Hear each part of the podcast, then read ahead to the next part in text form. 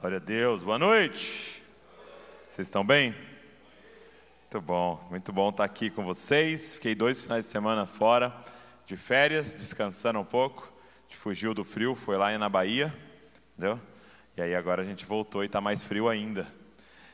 Gente, pela manhã ministrei sobre paciência e à tarde meu time perdeu de 5 a 1.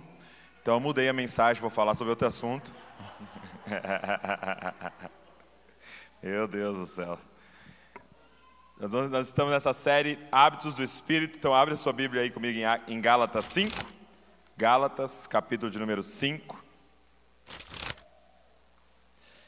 Verso de número. É, vamos ler a partir do 16. Gálatas 5, vamos ler a partir do versículo 16, ok? Abre aí, Gálatas, capítulo 5 verso de número 16 a seguir.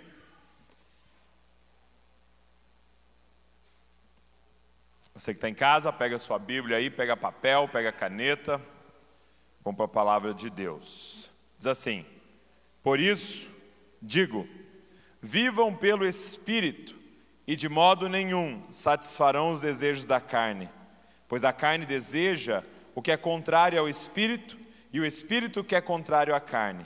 Eles estão em conflito um com o outro, de modo que vocês não fazem o que desejam. Mas se vocês são guiados pelo espírito, não estão debaixo da lei. Ora, as obras da carne são manifestas: imoralidade sexual, impureza e libertinagem, idolatria e feitiçaria, ódio, discórdia, ciúmes, ira, egoísmo, dissensões, facções, inveja, embriaguez, orgias e coisas semelhantes. Eu os advirto como antes já os adverti: aqueles que praticam essas coisas não herdarão o reino de Deus.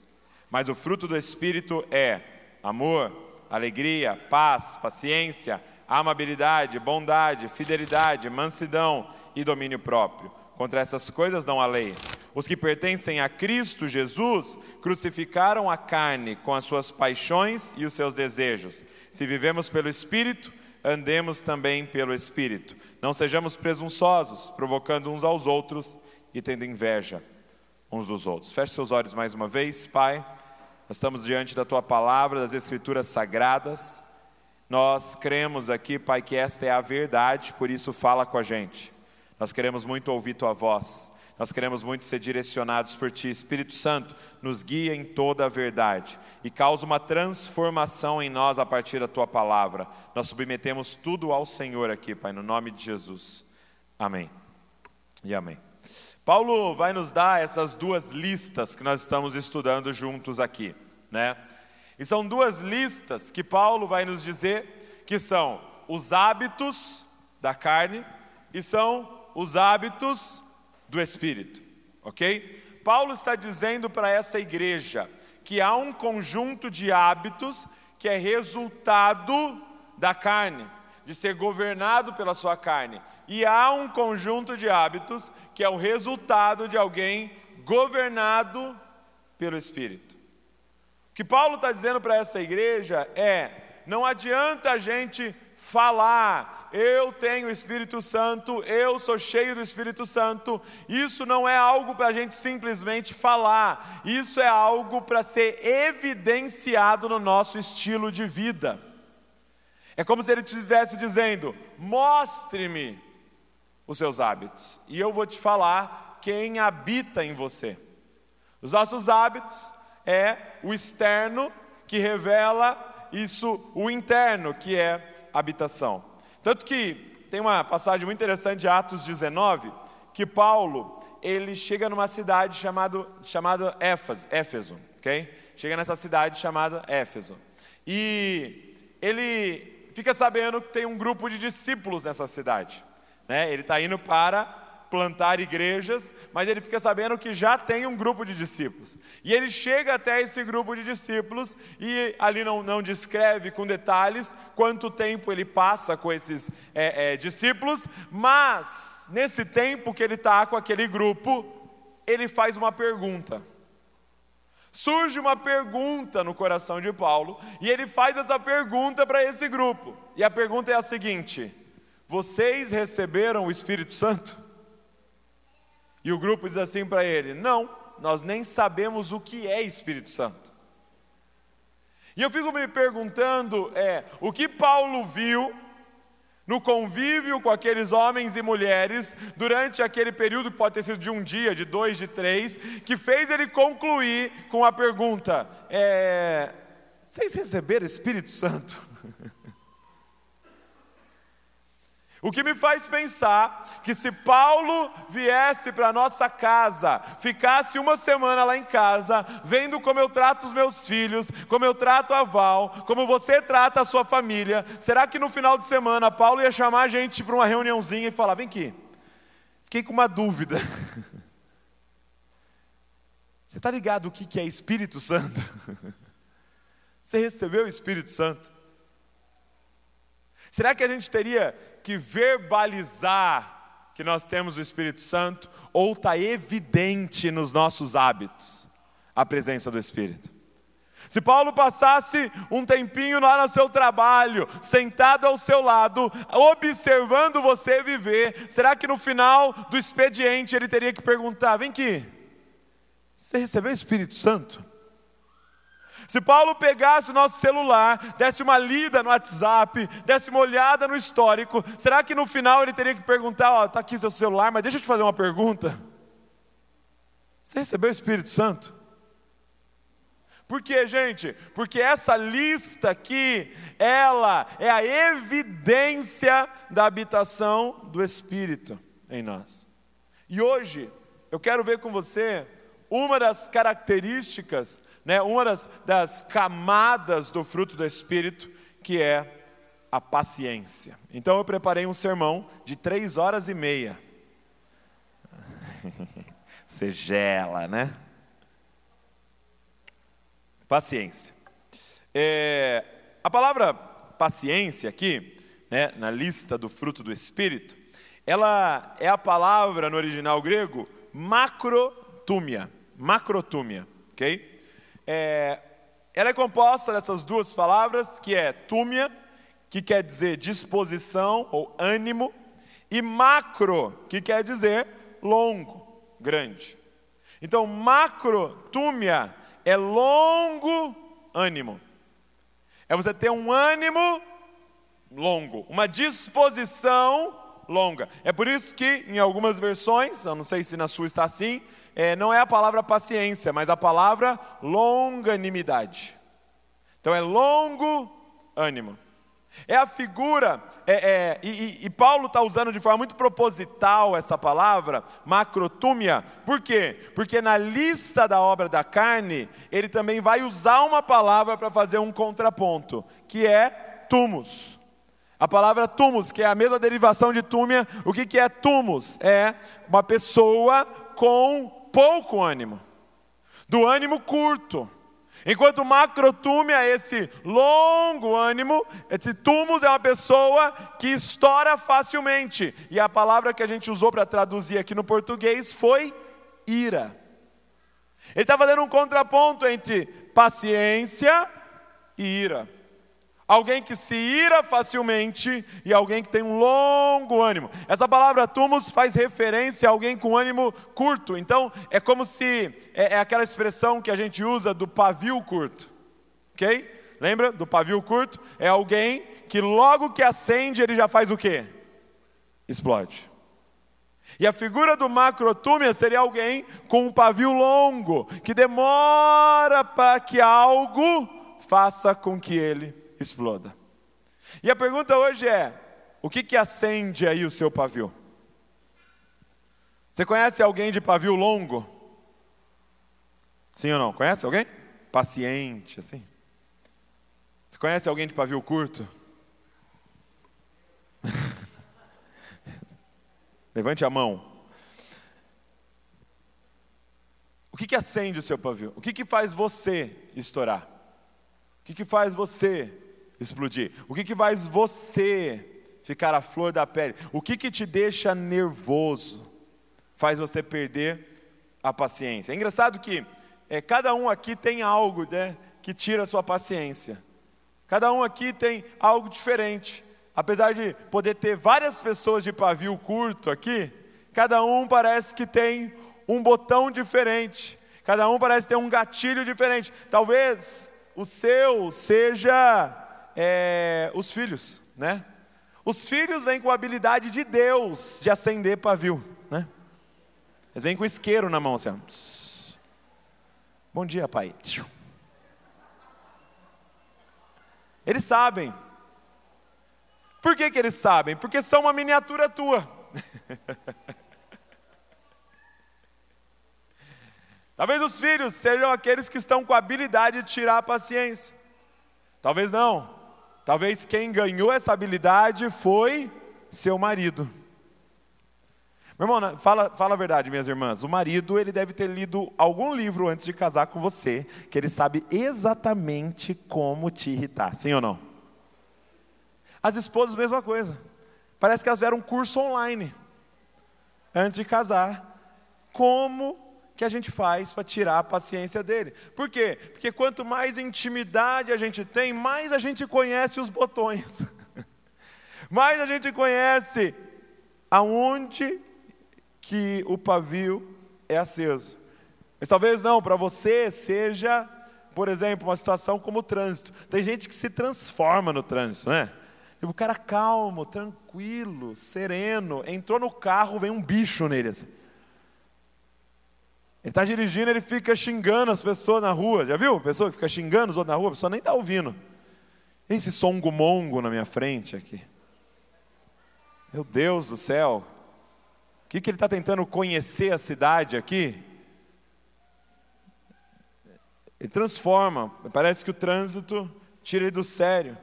Sabe uma coisa que é, é, entra né, é, é, por debaixo da pele de algumas pessoas? É quando tem um péssimo atendimento em algum lugar.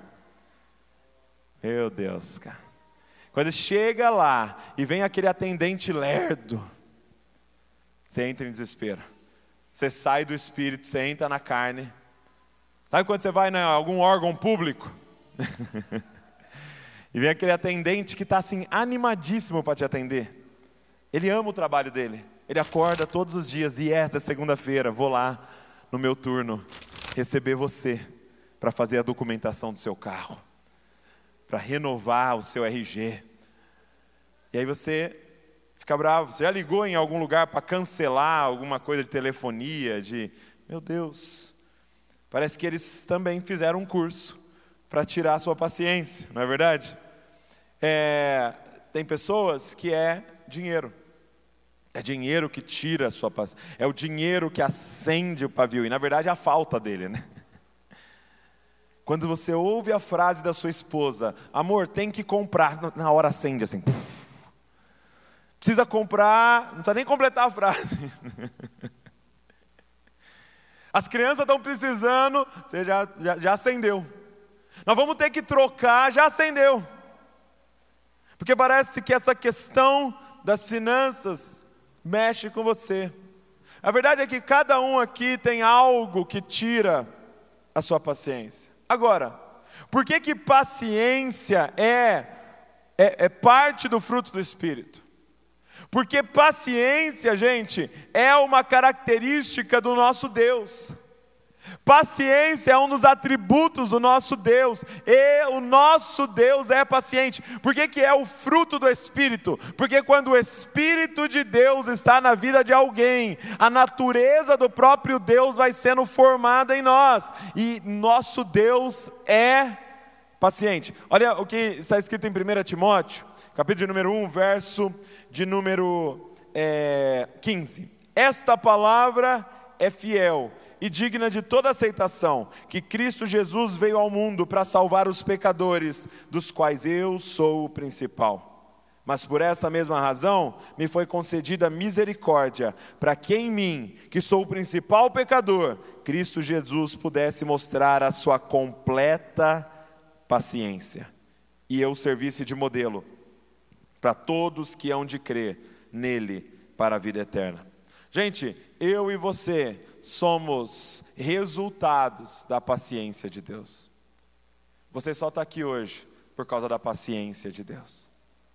Porque Deus tem um longo pavio. Não se engane, não é um pavio infinito. Não é um pavio sem fim. A paciência de Deus tem limites. Você vê isso nas Escrituras, vários momentos. Mas a verdade é que Ele tem um longo ânimo em relação a nós.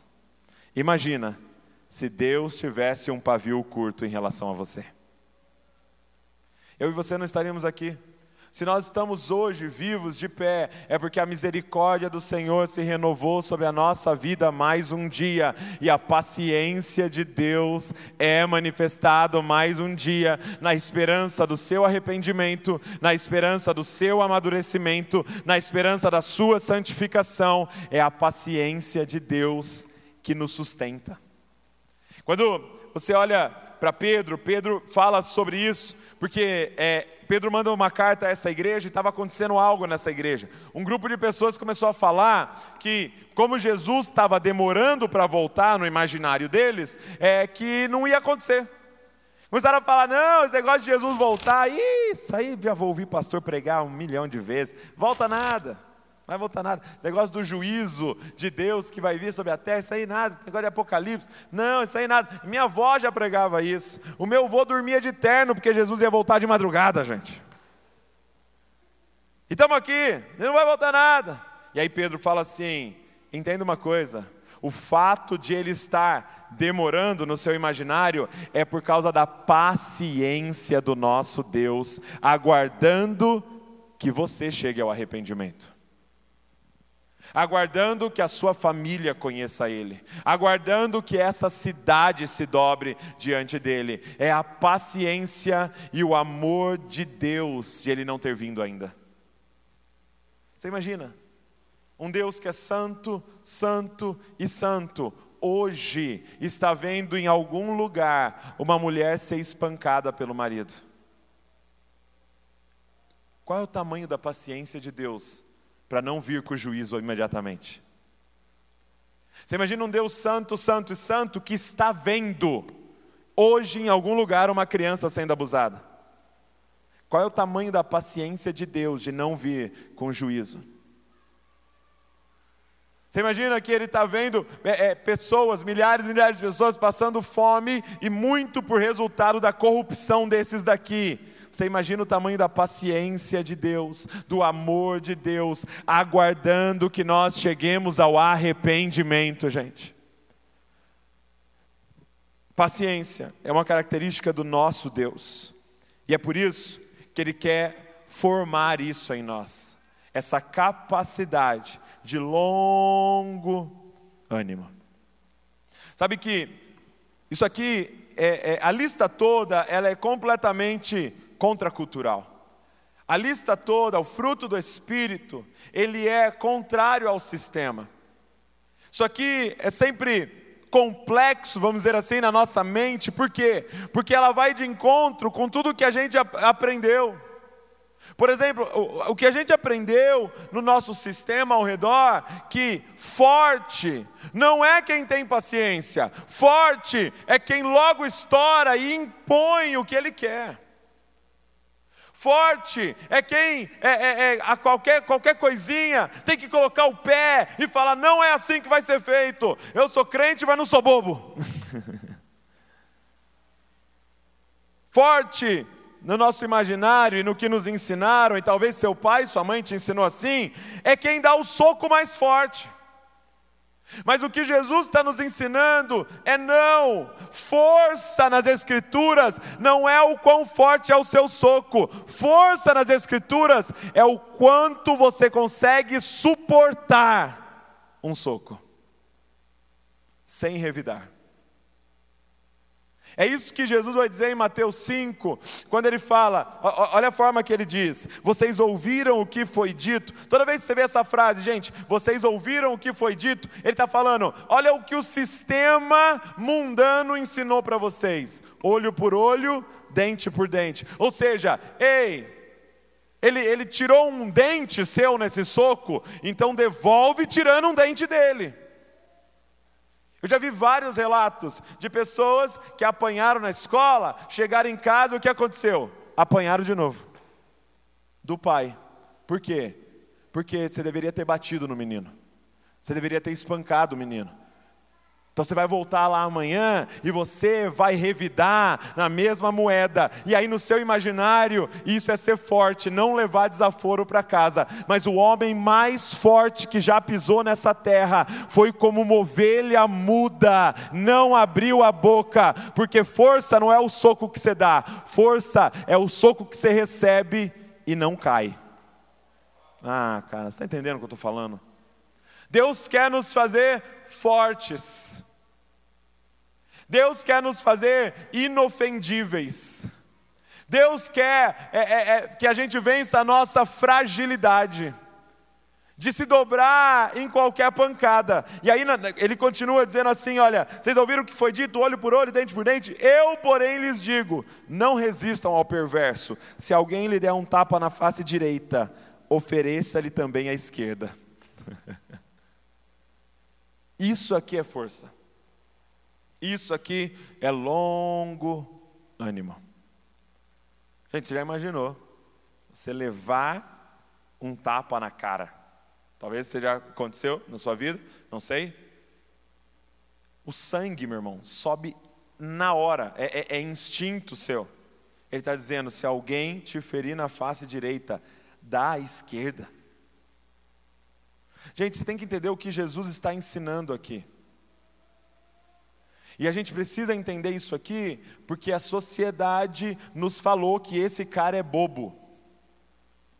Que esse cara que dá a outra face é um idiota, é um fraco. E Jesus está dizendo: não, esse cara é tão forte que é só um cara como esse que é capaz de parar uma guerra. Ei, entenda uma coisa: quem está dando a outra face é o forte, quem está batendo é o fraco, porque não é necessário força para ser violento, é necessário força para ser paciente.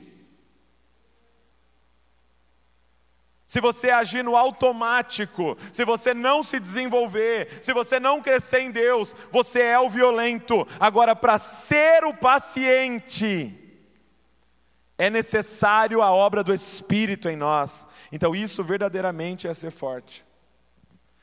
Presta atenção: o golpe mais violento que você pode dar no seu oponente é tratá-lo como irmão. Irmão, você quer revidar com violência? Perdoa. Porque devolver violência com violência não é resolver o problema da violência. A única forma de resolver o problema da agressividade é devolver mansidão, é devolver paciência, é devolver graça, misericórdia. Que Jesus estava fazendo na cruz, gente? Ele estava sendo violento contra a violência. Ele estava se levantando contra a maldade. Com mais maldade? Não. Porque não se, não se apaga um fogo com gasolina se apaga um fogo com o inverso do fogo. Então, se te ferirem na face direita, você dá também a esquerda. Agora, por que, gente, nós somos tão impacientes? Por que, que há tanta impaciência? É, é, nós estamos num momento é, de extrema impaciência, né? Nós estamos cada vez mais perdendo a capacidade de esperar, a capacidade de ter um longo ânimo. Por quê? Porque tudo ao nosso redor está nos treinando a velocidade, não é verdade? Então, é, é, é, você manda um WhatsApp para alguém, passou cinco minutos, não respondeu, você está em desespero. Sim ou não? Meu Deus, não responde. Para que esse celular? e não sei o quê. Gente, faz cinco minutos. O seu, o seu bisavô mandava uma carta, chegava lá depois de 45 dias, a pessoa escrevia e demorava uns 60 para voltar. Você tem WhatsApp, gente. Você tem mensagem instantânea. Espera. Aí eu entro para comprar. Ah, não, se não tiver no full, eu não compro. Meu Deus, três dias para entregar? Isso é um absurdo. Que empresa é essa? Três dias para entregar? Full, para quem não sabe, está nos assistindo aí, é a entrega no outro dia, né? Entrega no outro dia. A Amazon nos Estados Unidos já tem entrega em duas horas, gente. Fala aleluia, eu queria. Você pede lá comida no aplicativo, você já não fez a comida. E você ainda fica reclamando: Meu Deus, falou que era 45 minutos, já passou 47, eu vou ligar lá. Eu vou ligar lá. Você já nem cozinhou. Há umas estatísticas né, nas redes sociais de que é, se alguém aperta em um vídeo e ele não abre, ele, ele não começa em três segundos, ela, ela, ela abandona o vídeo. Três segundos. Nós estamos sendo treinados à impaciência. Agora, o que que, por que, que nós somos tão impacientes? E, e essa paciência, não só no esperar, mas essa figura que Paulo está nos mostrando, do pavio curto, de estourar, de perder a paciência. Por que somos impacientes com os filhos, do trânsito, é, na questão do dinheiro? Por que tanta impaciência, gente? E para responder isso, eu quero te fazer uma outra pergunta. Para responder sobre a impaciência, eu tenho que te perguntar: o que, que é urgente? O que é urgente? O que, que é emergência? Que não dá para esperar. Por exemplo, quando você vai no hospital, tem lá a parte da emergência. Sim ou não? Né? A emergência. Então está todo mundo lá que tem uma emergência. Mas mesmo na emergência tem uma fila. Né? Tem lá, você pega a sua senha. Só que de repente você está lá na emergência, na fila, e chega alguém e passa na frente. Chega alguém com uma emergência maior que a sua e não tem como pegar senha para ele. Essa pessoa tem que ir direto lá para dentro. O que está acontecendo nessa pessoa que ela não pode esperar na fila, não existe paciência para ela e ela tem que entrar na frente, gente. Quando que ocorre esse caso? Que eles pulam a fila, que não tem paciência, que não tem longanimidade, que não tem espera. O que, que é algo que é emergente? O que, que é algo que é urgente? Quando? Não pode esperar. Por que não pode esperar? Porque corre risco de vida. O que é urgente? O que é emergência? É quando algo afeta a nossa vida. Quando algo afeta a nossa vida, não tem mais paciência. Nós somos impacientes, por quê? Porque aquilo é urgente, tem que ser feito agora, porque está mexendo na nossa vida. Por que, que eu estou te falando isso? Porque a sua impaciência revela onde está a esperança da sua vida. A sua impaciência revela Onde você considera que está a vida? Quando que o pavio acende? Quando mexe na minha vida. Quem está entendendo o que eu estou falando aqui? Porque quando eu chego lá com o dedo cortado, eu espero na fila. Porque não mexe com a minha vida. Mas quando eu chego lá, correndo risco de vida, não tem fila, não tem que esperar. Agora a pergunta é: o que, que você considera que é sua vida? Que ninguém pode mexer que você estoura? É sua reputação? Quando você fica falando, sabe que falaram mal de você? É, é o seu dinheiro?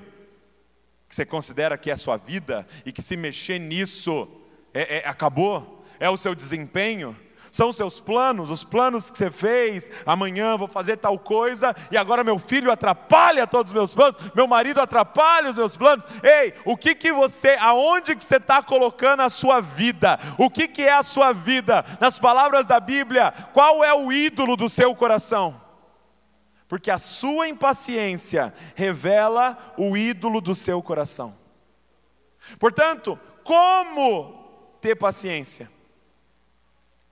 Como ser paciente? Então, se a minha impaciência é porque algo afeta a minha vida, só tem um jeito de ser paciente: morrendo.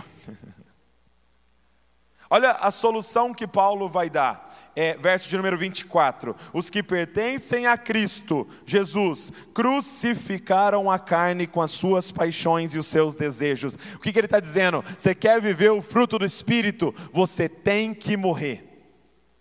Você tem que crucificar a sua carne se você quer viver o fruto do Espírito. Gente, pense em alguém paciente, é morto. Meu irmão defunto é muito paciente, é incrível, uma coisa incrível. Agora não mais, agora eles, é, a galera está, até por causa do Covid também, mas o pessoal começou uma cultura de, de fazer o velório mais curto, né? geralmente dura um dia. Mas eu lembro é, é de velórios que eu fui que era dois dias, meu irmão. Passava madrugada lá, lembra? Quando se passava madrugada, porque é, é, familiares iam chegar de longe e tal, e era bem mais comprido. Gente, o morto era muito paciente. Ficava dois dias lá, deitadão, tranquilo. Não reclamava, podia fazer frio, podia fazer calor, não ficava impaciente, porque pensa em alguém paciente, é o morto. Porque já não dá mais para afetar a vida dele. Toda vez que o seu pavio acender, lembre-se, tem alguma coisa viva ainda aí, que precisa ser crucificado precisa ser levado à cruz novamente. Por quê? Porque Paulo vai dizer o seguinte, ainda em Gálatas, capítulo de número 2, verso de número 19: Porque eu, mediante a própria lei, morri para a lei, a fim de viver para Deus, estou crucificado com Cristo. De novo, estou crucificado com Cristo. E aí ele vai dizer: Logo, já não sou eu quem vive, mas Cristo vive em mim. O que, que Paulo está nos dizendo aqui, gente? O que, que você precisa entender é que Paulo se considerava um homem morto. O que, que Paulo está dizendo? Eu já morri, já não sou mais eu quem vivo, mas é Cristo que vive em mim, Cristo vive através de mim. Qual é o caminho para a paciência? É você compreender, já não é mais você quem vive, mas é Cristo que vive através de você a partir de agora. Já não sou mais eu quem vivo, mas Cristo vive a partir de mim. Toda vez que o pavio acender, lembra, o Douglas está morto, é agora Cristo vivendo através do Douglas, e Cristo tem uma longanimidade, meu irmão. Paulo está dizendo para nós: ei, você quer viver o fruto do Espírito? Então você precisa deixar o Espírito atuar na sua vida e você tem que sair da frente. Você tem que se entregar ao governo de Deus. Gente, nós estamos falando aqui hoje sobre abrir mão do controle. O que é estar morto? É abrir mão do controle. Já não é mais você quem vive, mas é Cristo que vive através de você. Você está morto. Você está morto. Você está morta. Ele tem governado a sua vida. Isso é muito importante porque é, é, a gente pode pensar que essa lista é algo que dá para eu e você ir lá fazer treinamento e desenvolver. Vamos lá, gente, vamos treinar paciência, vamos pegar bastante fila, vamos não sei o quê. Não, não é algo para eu e você desenvolvermos, é algo para o Espírito fazer através de nós. Então, qual é o nosso trabalho aqui? Crucificar a nossa carne e deixar Cristo viver através de nós. Você foi unido a Cristo Jesus e agora é Ele vivendo através de você. Eu tive o privilégio de, de entrevistar a Andrea Vargas e ela contou o testemunho dela de conversão, né? E, é um papo muito legal, depois você pode procurar no podcast, assiste, você vai ser muito edificado. Mas tem uma parte do testemunho dela que ela conta que ela estava no acampamento e ela estava sentada numa cadeira assim, dessas de plástico, mas o, o, o templo estava vazio, todo mundo estava lá brincando, comendo, mas como ela estava muito confusa, ela não acreditava em Deus, mas ela estava ali naquele acampamento porque uma amiga convidou e ela estava sentada lá pensando em tudo que ela estava ouvindo tal, e de repente a, a líder, uma das líderes do acampamento, passou assim na frente dela, andando tal, foi embora. Aí a, a, a mulher parou e voltou. Voltou e falou assim para ela: é, Jesus é Deus, viu? E foi embora. Só isso. Jesus é Deus, viu? E foi embora. Ela falou que naquele momento em que a mulher falou aquilo, ela teve uma visão. Ela teve uma visão e ela viu o que? Um trono. Ela viu um trono maravilhoso e era um trono que ela sabia que era de um rei. Um trono de uma majestade. E ela ficou fascinada por aquele trono, e de repente ela olha, tem alguém de pé do lado do trono. E quando ela olha e começa a prestar atenção naquele que estava de pé do lado do trono, era Jesus, era Cristo. Ela começa a ter uma visão de Jesus de pé do lado do trono, e ela fala: Uau, é Jesus, esse que eu acabei de ouvir, que é Deus, ele de pé do lado do trono. E aí de repente ela começa a olhar para o trono, e tem alguém sentado no trono. E ela falou que ela foi se aproximando e prestando atenção, e quando ela conseguiu ver, ela estava sentada naquele trono enquanto Jesus estava de pé. Ela falou que ela foi tomada, na visão assim, ela foi tomada por uma vergonha. O que, que eu estou fazendo no trono? E, e, deixando o rei de pé. E aí ela disse que foi aquele o dia da conversão dela. Porque, gente, o que é se converter? É você sair do trono da sua vida e deixar o rei dos reis sentar. Governa a minha vida, cara. Ei, quando é que você vai abrir mão do controle? A nossa impaciência é sempre relacionada à nossa crise de controle.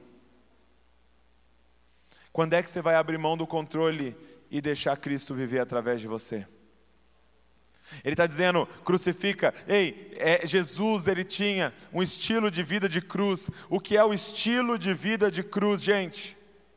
É que ele não fazia a vontade dele. Você vai ver o tempo todo Jesus dizendo: Ei, eu não estou fazendo a minha vontade, mas eu estou fazendo a vontade daquele que me enviou. Olha o que ele diz: eu e o Pai somos um. O que eu falo é o que eu ouvi o Pai falar. Quem eu toco é quem o Pai queria tocar. Aonde eu vou é aonde o Pai quer que eu vá. Ei, eu não estou fazendo a minha vontade, mas eu estou fazendo a vontade daquele que me enviou. E aí ele podia dizer: quem me vê, vê o Pai porque eu estou aqui, numa vida de cruz, negando a mim mesmo e fazendo somente o que o Pai deseja. Ei, Jesus viveu uma vida em que o Pai vivia através dele.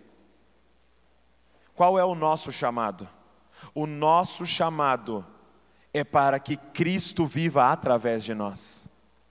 Você possa dizer: já não sou mais eu quem vivo, agora Cristo vive através de mim. Por quê? Porque eu e Cristo somos um. Quem me vê, vê quem? A Cristo. Eu não estou fazendo minha vontade. Você precisa poder dizer: eu não estou aqui por causa da minha vontade, eu não estou falando isso porque eu quero falar, eu não estou fazendo isso porque eu quero fazer, eu não estou indo aí porque eu quero ir, mas porque Cristo em mim quer fazer essas coisas. Ei, você quer viver isso daqui, toda essa lista? Você precisa abrir mão do controle, abrir mão do governo, você precisa crucificar a sua carne e deixar o Espírito viver através de você. Fica de pé no seu lugar.